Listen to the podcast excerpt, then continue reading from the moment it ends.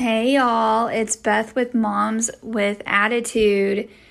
So, today we are going to talk to Kimberly Keane.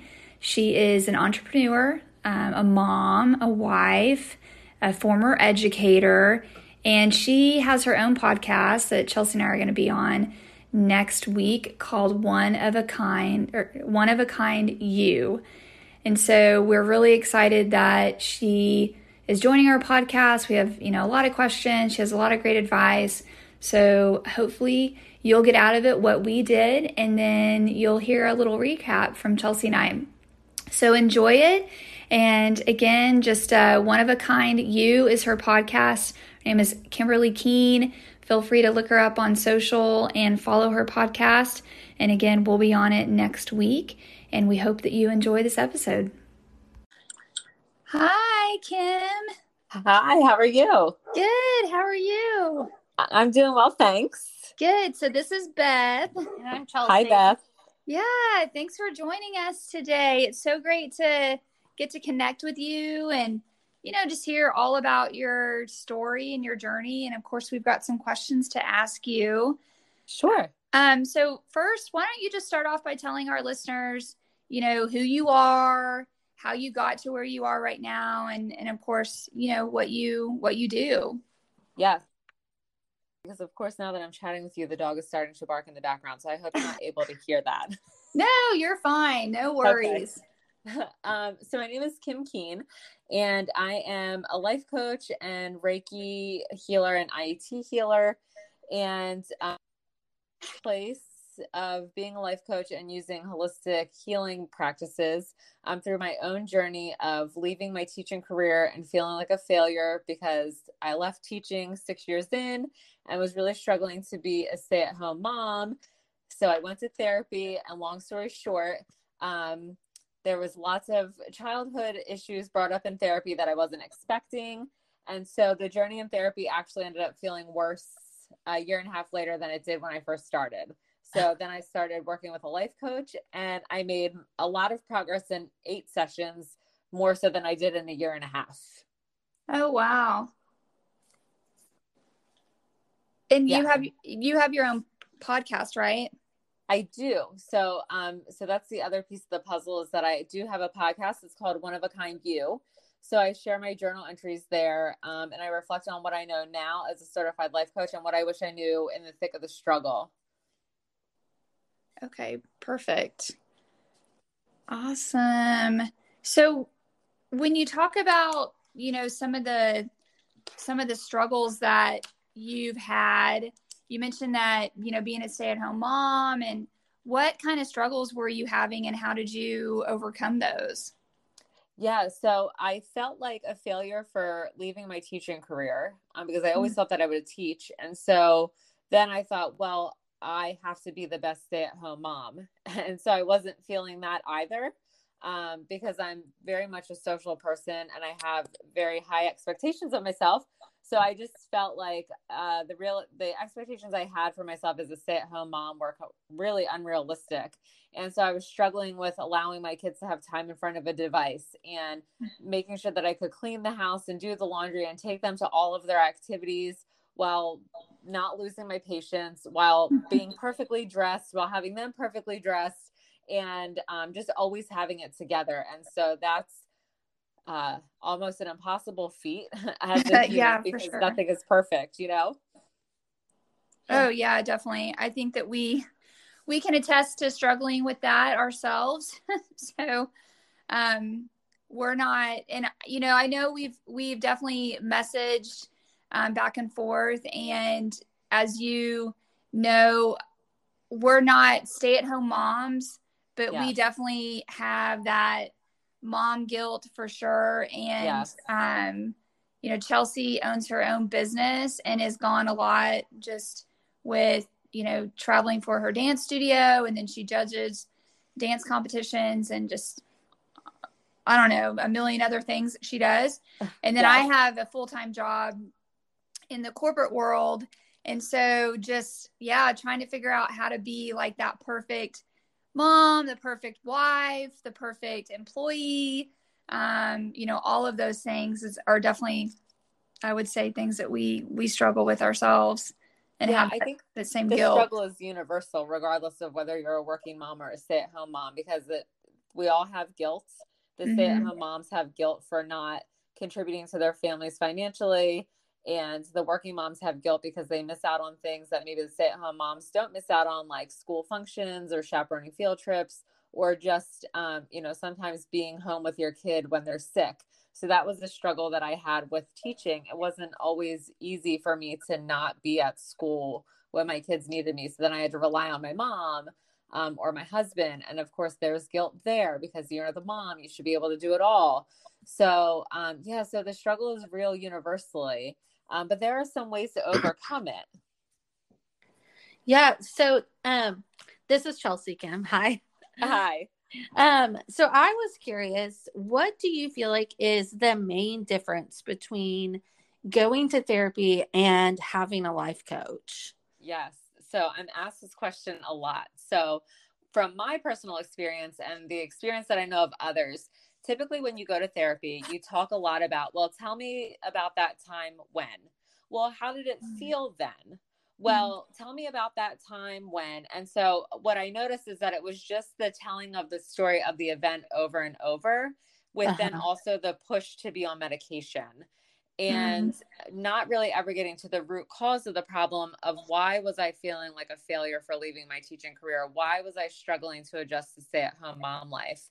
How were the patterns from childhood trauma and trauma as a teenager showing up in my life? It was, um, well, if you don't take this medicine, then you're going to be clawing your way out of the metaphorical ditch every day. But if you take this medicine, it will give you stairs to walk out um, or it was like spray yourself with invisible invisible cooking spray, you know, Pam cooking spray, so that way when the strings of codependency are attaching, they just slide right off. And she would get frustrated with me when I would say, "Yeah, that's not really working." Um, she would be like, "I'm giving you tools for your toolbox." So Hmm. with life coaching, it's different though, in that yes, we do talk about the time, the experience, but we go a little bit deeper, not to the point where we're reliving the trauma or we're reliving the experience, but in a way that we're getting the pattern. We're looking at the meaning that's been attached to the situation. We're looking for what triggers the situation now in current situations from past triggers. And it's really about getting to that root cause of the problem and working incrementally in a way that aligns with your current mindset as you shift to a different mindset or perspective. So it's very much uh, deep level work without re traumatizing ourselves. So that way we can let go of the old patterns that are no longer serving us and recreate new patterns. That's awesome. Super interesting. Um, so what what do you feel like were some of your do you have, how old are your kids? I forgot. Did I? Oh, that's okay. So Lily is 12 and Casey is nine. Okay. So um Wow. So what- preteens. Yeah. Two Okay. preteen girls. God help Oh me. man. Okay. well, and those are the exact same ages Yeah. of our oldest Yeah. children. So, So I, I have a 12 year old girl who is kind of a like a perfectionist, Yes. at least to a degree of pressure, you know. So she Mhm. she does struggle a lot with like anxiety to a degree of like wanting everyone to be happy around her. Mhm. And her and her her dad and I are are divorced. Um so that that probably plays a small factor as well, but um what do you feel like is like the biggest tool um to kind of relieving pressure from kids that like feel like they have to be perfect? Yeah. So, uh, so I always ask them, you know, what would it mean if you didn't have that workout the way that you're expecting? Yeah. And so that's going to give you a, a glimmer of insight into why the need of perfection is there. So, um, and this was the the overarching theme with why I was struggling in my teaching career, why I was running these patterns of perfection why I was struggling to adjust to stay at home mom life um, because we have these things called emotional needs. And I didn't create them. Tony Robbins did with a psychiatrist, and I can never remember her name. Um, but there are six of them. There are four primary needs that we need, like air, food, water. And then right. there are two, grow, uh, two fulfillment needs. And so the four primary needs are love and connection, significance, certainty, and uncertainty. Hmm. And so we will do whatever it takes to get those needs met, even sometimes violating our own values if we don't feel like we can get them met at a high level. Now, the growth and contribution, they're the fulfillment needs, and we will not do whatever it takes to, to get those two needs met. So, usually, when the you know what is hitting the fan, um, 95% mm-hmm. of us, we value certainty and significance. Huh. Or significance and certainty. So it's one of in one of those orders but those are the two um, needs that we generally are trying to meet. So for your daughter i don't know the whole story but i would yeah. say that she likes certainty. So she doesn't mm-hmm. want to have anything uncertain. She wants certainty. She wants to know how it's all going to play out. And if it doesn't play out she needs to be prepared with how to react and respond and what to think and what to feel. And so uh, that's often the case with kiddos is that they just want certainty but they mm. also want to know they matter and that's where the significance piece comes in. Yeah all of that is very accurate. That's very interesting. So, do you find that older children have do you find that's more in older children than it is in second children? Um, or like the oldest, like the oldest, because yeah. my oldest is very similar to Chelsea's oldest, and and where she's a little, and she's nine, and so there's a little bit of the perfectionist in her, her and I, I feel like are similar in a lot of ways, but we're also very different. We look alike, um, but she she's a lot like her dad too. So, but um, yeah, I've always just kind of thought that like older children, and I feel like most of my friends that have older kids, like the firstborn, the firstborn, yeah, yeah. yeah. like the firstborns always have these same like characteristics. Yeah well, they're the firstborn, so they're used to having, you know, our undivided attention. Um, and then the second comes along, and usually by then we're not as on top of our game with baby books and things like that. So they're used to having a little bit more uncertainty. So my daughters are the same way. Lily, my 12 year old, she looks like me. She sounds like me. She very much acts like me.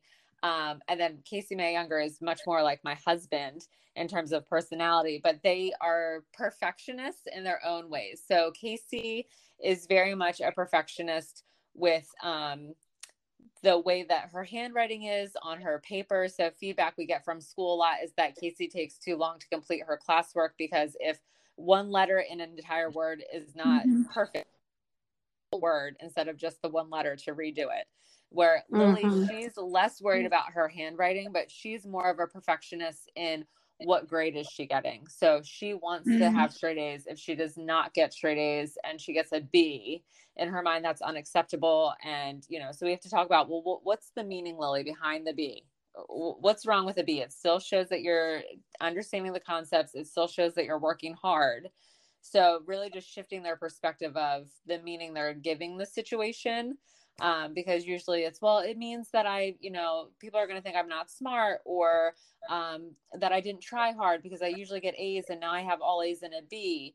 And with casey it's you know i want to, everybody to to think that my handwriting is neat. I want people to think that i uh, take time to get my things done and that i actually so similar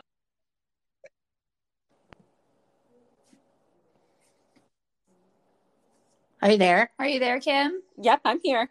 Okay, oh, sorry. sorry. That's okay.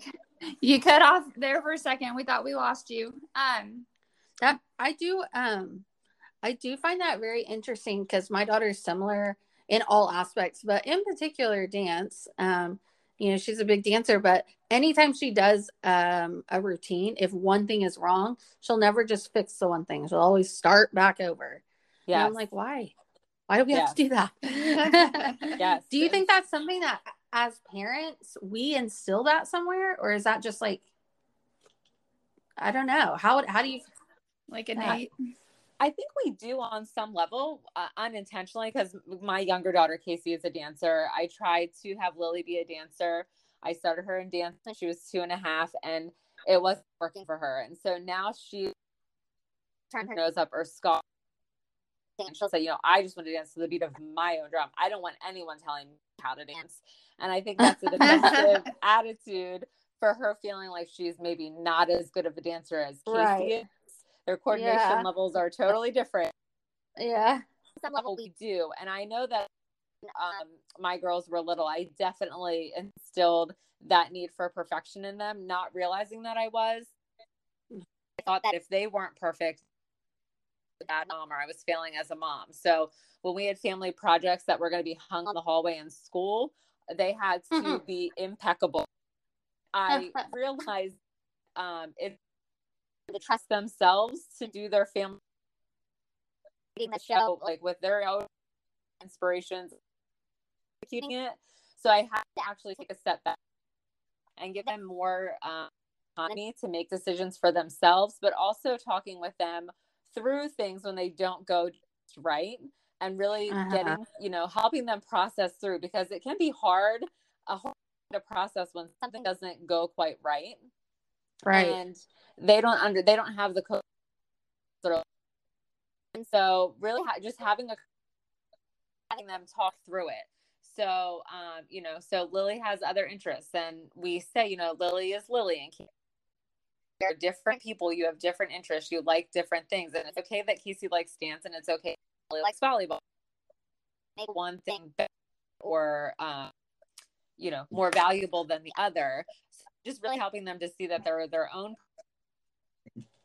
We're going to be perfect. They're going to make mistakes. It's okay to make mistakes because that's how we learn.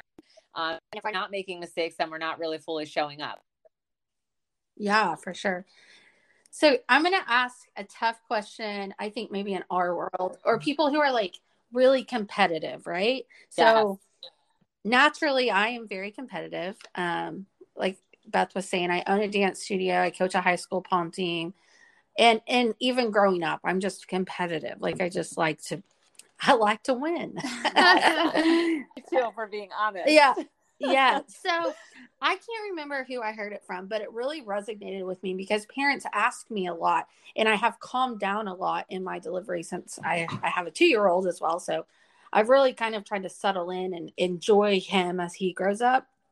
But um there's a I think he is a sports therapist or psychiatrist or something to that level and he was talking about how I get the question a lot from parents like, how do I find balance with my kids' sports? Like, how do I find balance? How do I find balance? And he was yeah. like, it just kind of depends because there you've never seen an NFL athlete have balance growing up.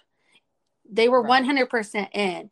You know, you've never seen an NBA player or somebody that is extremely successful in their career as an athlete. There wasn't really balance involved. So, you know, I have the parent that wants their kid or the kid even who wants to be amazing, but then maybe the parent is like, well, we need balance and we need to be able, you know, so it's like, how do you, how would you navigate that?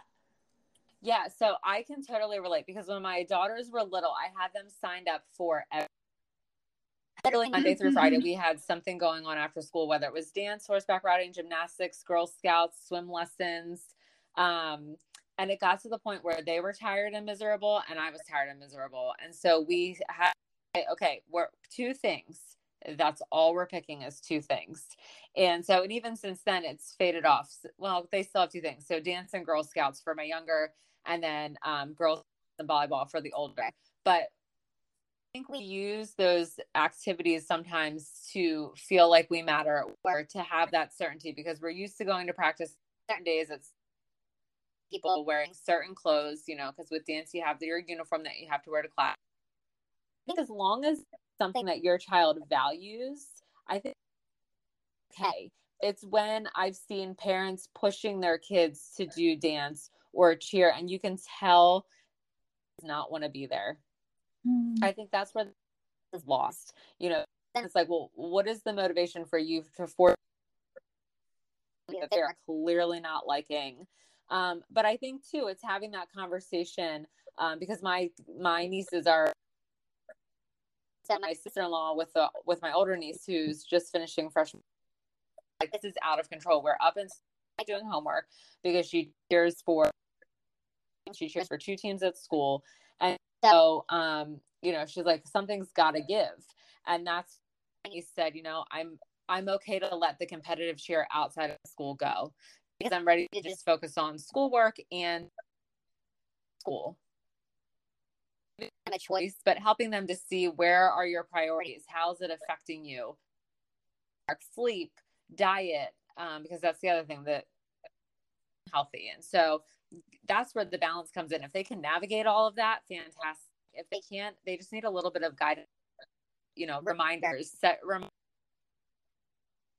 snack of protein, your cheese or your um, peanut butter or whatever the case be. You know, okay, it's, you know, homework devices go away, cell phones are gone, iPads are gone. It's homework time and then it's bedtime and that's it. So it to really get that balance about having a rhythm. Hmm. Yeah. So Chelsea and I, I was a couple weeks ago, we did a podcast where we talked about, um, well, we kind of named it dance moms versus soccer moms because yeah, my kids are have been mostly in soccer. Um, and obviously, you know, Chelsea and her her uh, dance studio and everything. But what you just said about like parents pushing kids to be in sports that you know maybe that they're not really wanting to be involved in i think is such a important reminder i feel like for myself because we were at that point where my husband and i really enjoyed the families that we were um, on the soccer team with. Mm-hmm. and so even though we probably should have my daughter was my oldest daughter was telling us for probably a couple years that she like didn't want to do the soccer team anymore. And we were just like but why? You know and we should just keep doing it. It's good exercise and all of that. And it is you know but yes. She was telling us like just so much earlier on to that she didn't want to do it. So um you know for us we just wanted to be involved in the the parents' life. And I have so many friends that um, go to the same school as my daughters, and I feel like sometimes they're kind of in that journey too of like, you know, they just enjoy being around like the other families on the team, and you know, the kids do get along, but like there's a clear there's it's clearly obvious that like the child doesn't want to do this anymore but like the parents kind of feel you know, like you need to have a thing. Like I feel like in the school system that my kids are at, it's very much like you have to be involved in something. Yes. And you know, and if you're not, then it it's just like you're not in this social orb um yes. that you should be. And so there's a lot of pressure I feel like for kids to like have a thing and they don't want to have a thing. They just want to be like kids, you know, but yes here we are as parents like forcing them into something so how do you have any advice on that because i feel like again a lot of our listeners and our friends like have that same struggle it's because you know as parents we want our kids to try things we want them to have interests. we want them to have hobbies so that they're not just little couch potatoes sitting around all the time mm-hmm um, because that's not good either. And it's hard too because you know, as parents, feel like you know, as we get older, sometimes we have less friends because life changes and working or work family and mm-hmm. you know all these other things. Socialization and human connection and interaction, uh, maybe on some level more than our kids. They get mm-hmm. recess time at school. They, you know, communicate with friends in gaming chats and on cell phones and on that. And so their social world looks so much different than ours growing up. When we grew up without social media, without cell phones, you know, if we wanted to talk someone, we actually had to get on the phone or use a thing, you know what I mean? So our social world is so vastly different. And I think um, on some level, the overabundance of social media has, on some level, created that disconnection for us adults because we're used to operating. So the last do is be not in um with all the other things because there's that sense of missing out on something and we are looking mm-hmm. for that sense of connection But when we tap into what we truly value, um, it can be easier to let go. That if they're really truly our friends, they're going to make time to hang out with us outside of soccer. And if they're not, it might be a little bit that they're not the friends, they're not as close as we thought they were. More like a like this deep, meaningful connection. Um, and sometimes we yeah, just, or as they just adults- don't really like you. we just have to come to with it, and it can be our. You know, we just want to know out there like us going through the same things that can relate to us, same way we can relate to them. And so sometimes we lose sight of the fact that yes, we are pushing our kids to do something that they don't. It's just a matter of finding other ways to connect with those same parents, like and value, and want to have a relationship with. No, that's no, that's so true. I think that Accurate. so very accurate. Um, you know, and I think whenever we left the soccer team, you know, the like you said, I mean, the ones that we truly, I mean, you know, we valued all of their friendships, but the ones that we kind of felt like lis- they're not listening.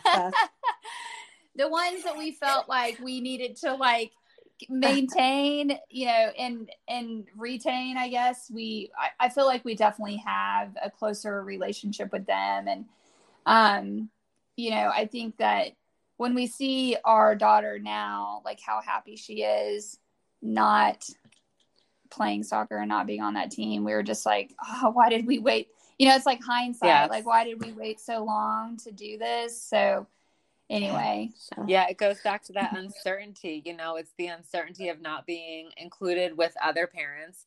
It's the uncertainty of like, okay, well, if my daughter's not playing soccer, then what is her thing? And Right. so because we don't, that uncertainty feels uncomfortable. Um, you know, and another word for uncertainty is variety. So Mhm. sometimes we're very comfortable and we like that sense of certainty. In other words, for certainty are comfort and safety. So it gets sometimes very comfortable to just continue doing the same things over and over, even if they're Mhm. not necessarily serving. Because too much variety doesn't feel good either.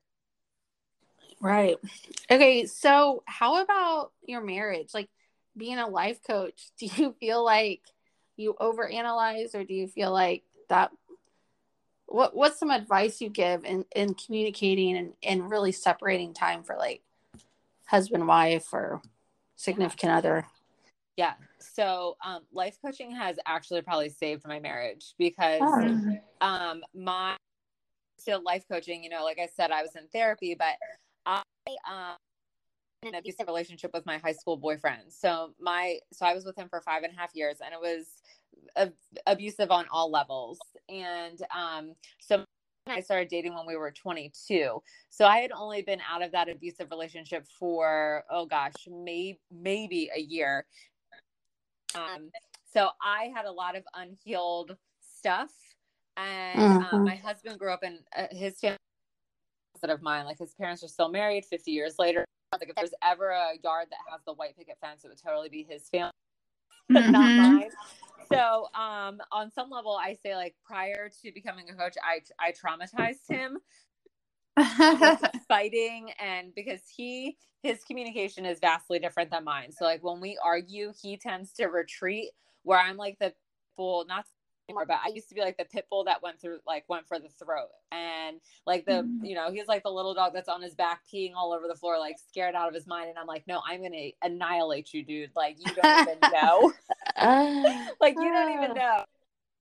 So it's been so helpful because going through therapy that was a really um a lot of my therapy was thinking about my husband because he had this crazy work schedule. It's not as bad since the pandemic but prior to the pandemic you know i used to joke and say i was like a single mom even though i was married because he was working 13 hours a day so i was Mhm. doing everything with the kids on my own and so there was a lot of resentment there he came home and wasn't all in um for us emotionally, mentally, you know, all of those things. So there was a lot of arguing there.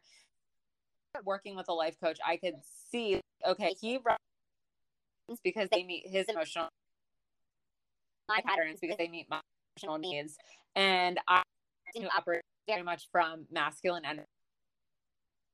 I, you know, like to call the shots. I like to be And so there were times where we were clashing, also trying to be the fixer, both parking at the parking spot. So there were times where I had to Hmm. relinquish that feminine energy, allow things and taking it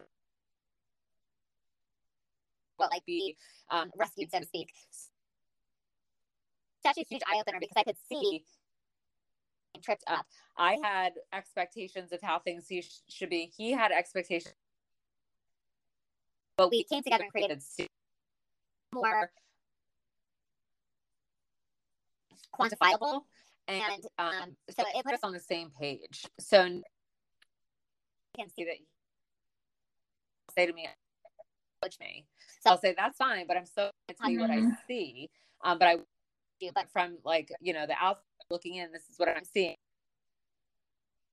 You know, because we I use coaching lingo with my kids. So my 12 year old um, and my nine year old, they can tell you the emotional needs. And Lily will this in class were they trying to meet their need of significance or this happened with two people like maybe i should tell them i'm like no you should not ask permission first. You don't just go up to people That's that they're awesome. trying to meet their need, need for significance oh, that's so, so funny. um so we very much use this language at so um it, it's put us all on the same page. Um and it's been super helpful. Um like i said we probably my marriage would have probably um i think i was just at times too much for my husband to handle uh, in terms of emotions and frustrations and feelings. And um that I was telling myself about our marriage and him and me as a mother that weren't true and Mhm. impacting us. Um, and it was really driving a wedge between us rather together. Right. Hmm. It's very, very I know. true. Yeah, Can so relate. true. Yeah, for Yeah, I sure. can definitely relate to that. Well, I know we only have uh, just a few more minutes, but just wanted to see if there were like um, to give the listeners maybe like your top three, you know, best pieces of advice, whether it's you know whether it's you know about yourself or about um, you know marriage or about your kids or anything like that. I think the biggest thing is to let go a little bit. I know that in the thick of it, I was wound so worried about what other people would for a, as a person if I didn't show up with perfect or with the way I thought people wanted me to show up and be. And so oh, of worrying about what other I let go of being so or wrong thing or doing the wrong thing. When I let go of that a little bit, it's the pressure. I didn't feel like I had to pro- the puppet single aspect of every single thing. And I just kept asking myself, is it going to matter? Mhm. She was wearing polka dots and stripes, and her outfit really doesn't match. Is it going to matter in five years that I'm refusing to try salmon today in this moment? No, it's not. It's not going to matter in five. She'll try it again, and she'll learn to love it. So I just had to let go of. I had to let go of the need to to be um, because that was ex. Mhm. Like stop grabbing because that selves and then if we that's just an added bonus um, but really validating we do that by we value use social media then who cares what's being said on social but if we value our family and we're spending the family in a way that we're laughful and we're you know not each other and we're making memories then so just validating for the things that rather than looking at the things that you're not doing and seeking some external validation determine your worth and you know how great you are. Last piece is just really having um, grace and compassion for ourselves treating ourselves the same way as friends going through the struggle um, whatever it Mhm. treating ourselves the same way because we're equally deserving of that. I love that. I mean, all of those points, I I mean, I was just sitting here thinking about like I know for myself personally, I'm just always like, how can I, you know, be better and do better and look better and and all of that. And so I think really what I've just kind of figured out, I would say, especially in this last couple of years, that you know it is about giving yourself grace. And so you know, love that that was your last point too, um, and to really just you know the most important thing is just to kind of love who you are and know that you know if the external the outside world doesn't love who you are then that's fine too that you Yes. love who you are the people that matter to you and are most important in your life love who you are and um yeah so i just appreciate you coming on our podcast kim and it's been so great to just learn about you and hear all your all your fun tips and advice and i know we're going to be on your podcast next week too so that's so Yes. exciting okay Can't wait to chat with you ladies again next week. yes Absolute pleasure. pleasure. So thank you so much for having me on your podcast. yeah. For sure. thanks kim well enjoy the rest of your day and your week and we will chat with you next week Yes, you as well. Okay. All right, bye. Okay, Chelsea. So now we're going to recap our interview with Kim Keane. I feel like there were a lot of nuggets in there. Yeah. Um, super cool. So interesting Yeah, lots of great information. for sure. Um, so hopefully you guys got something from um, some of her advice and tips and um, we're going to talk to her next week too. So I'm sure she'll dive into us some. yeah, It's just kind of cool. Might be a little scary when she comes with some of the Tough questions. Reiki. Like, yeah. I don't even know. what Bring that- them on. I don't even know what that is. So Yeah. I'm going to have to Google that before. Yeah. I'm not into this whole like energy feeling, like Yeah. kind of therapy. tap into it. Yeah. So I think um, I had some really um, good takeaways, and you know this this whole balance thing that if you if you listen, you'll understand is kind of like I'm really focused on it right now. I don't know. I feel like it's it's interesting to kind of dive more into it. Um, but my biggest takeaways from her were um, the four primary needs and wants: love, connection, significance, certainty, and uncertainty. And those are things that, if you really think about them, um, we all are need- yeah we all need some need more than others um, and some value other others more than others does that make any sense some people value you know connection or some people really value significance or one over the other. thank you Yeah. I'll blame the braces.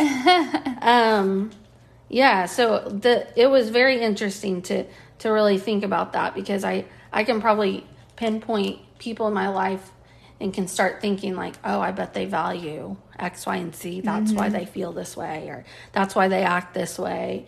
And um, I don't know if it gives you any great answers, but it might give you a tool on how to deal with them or Yeah. interact with them. Yeah. Deals may be a bad word, but Well, no, um, it, it's all So, it's all the same. I thought it was, it was super cool, and I'm excited to talk to her next week. So Yeah, I mean, I think for me, a lot of it was just reminders and, you know, just kind of a refresh of things that I've, um, you know, either I've read or I've heard. But I think that we can all, like, you know, we always need reminders, especially moms, especially working moms, because moms put so much pressure on their on themselves.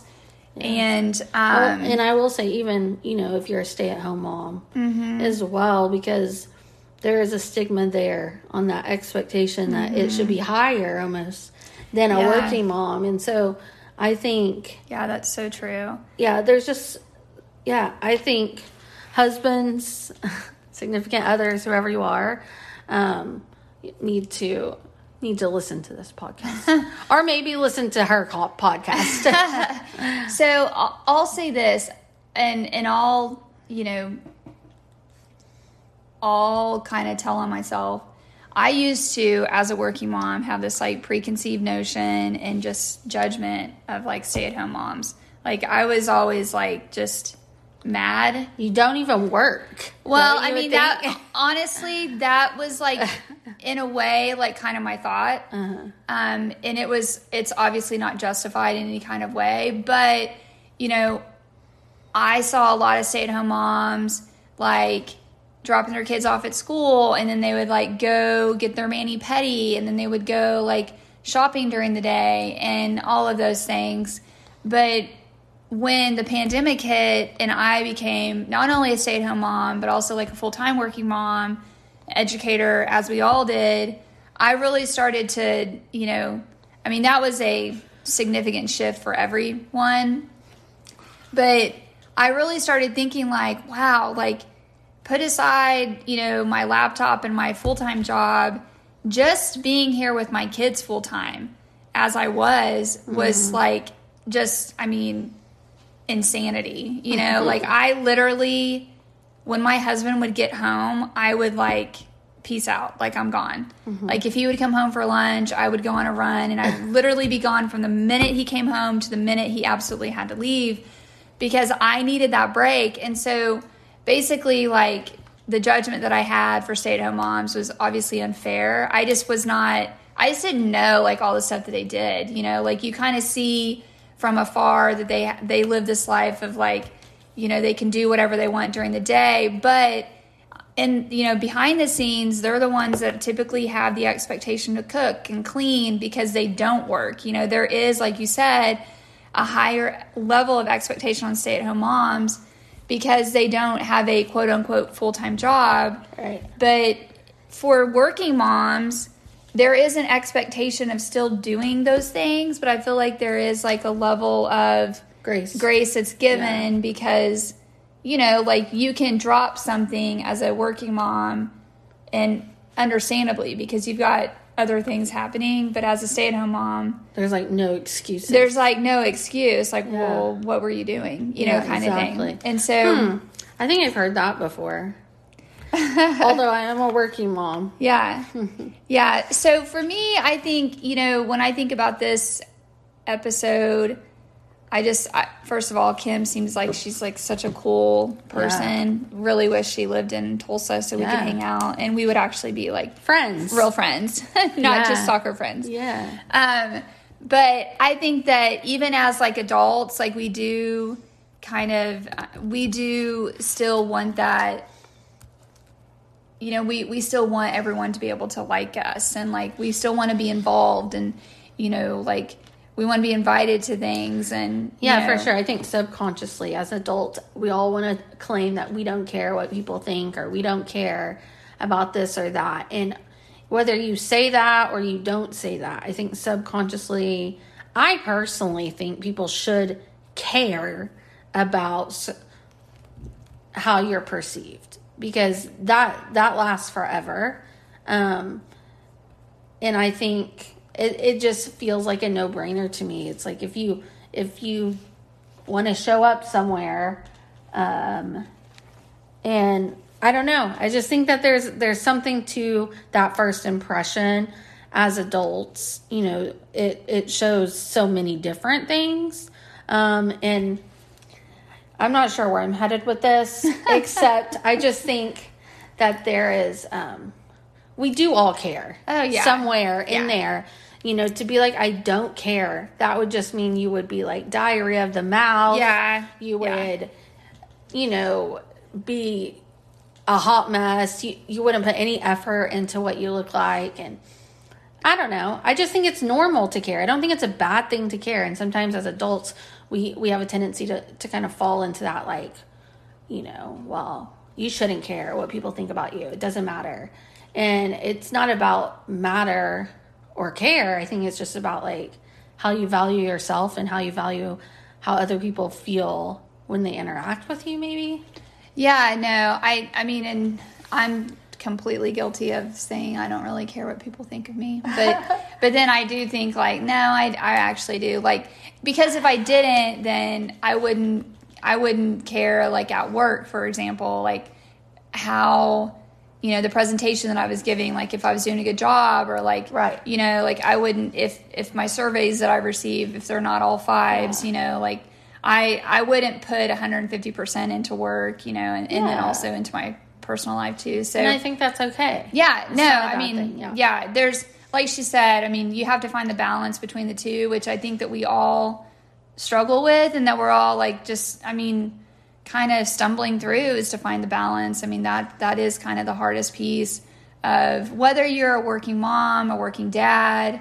I mean, you know, it's. I think everyone is still trying to find Yeah. that balance. I, you know, and I, I, just- like I said, I'm stuck on this balance thing, but I'm stuck on the balance thing on both sides um, because people who do have kids who are really talented and successful obviously don't have a ton of balance at, because there is a debt level of dedication that that doesn't allow quote unquote balance. And I feel like those people are judged just as hard as people who do have a really balanced life like oh I would never do that with my kid or oh I would never.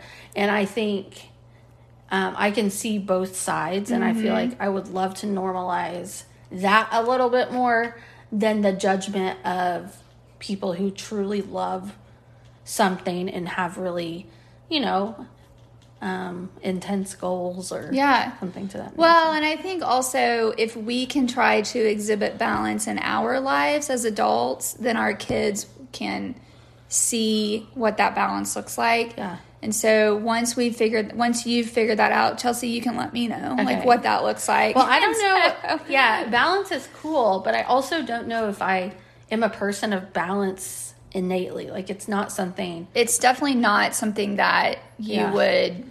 I don't For you personally, I don't. Yeah, I don't feel know. a high need for balance. I guess I do feel the high need of success and Mm-hmm. showing my child what hard work does, um, because those are things that are left behind.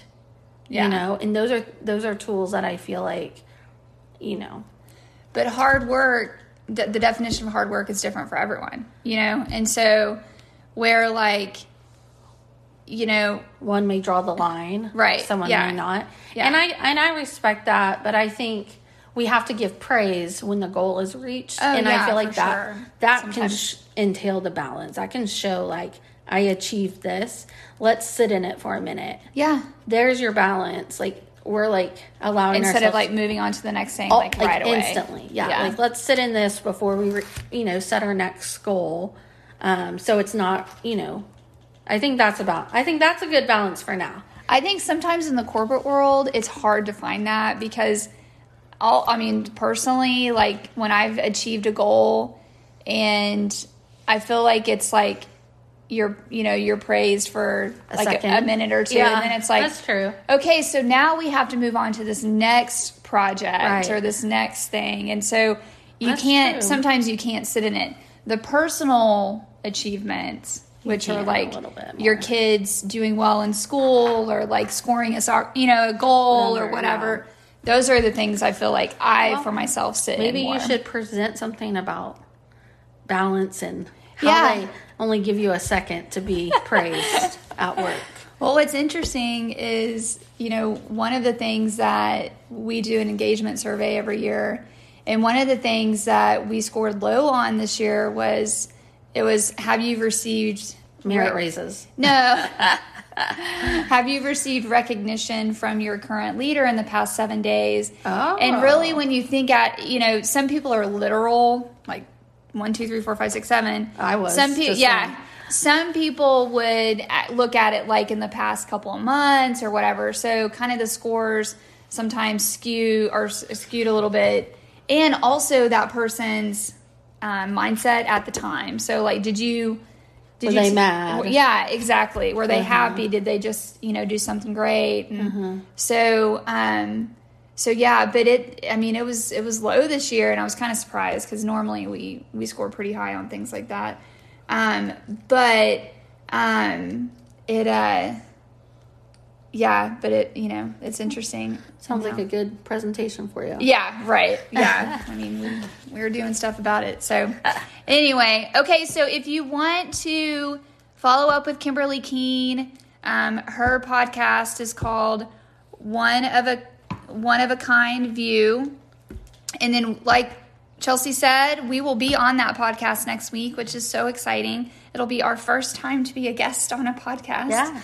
I'm just like Doing big things. doing big here. things over here. Um, and as always, we just want to thank you for listening. And uh, please give us a five star rating and share the podcast.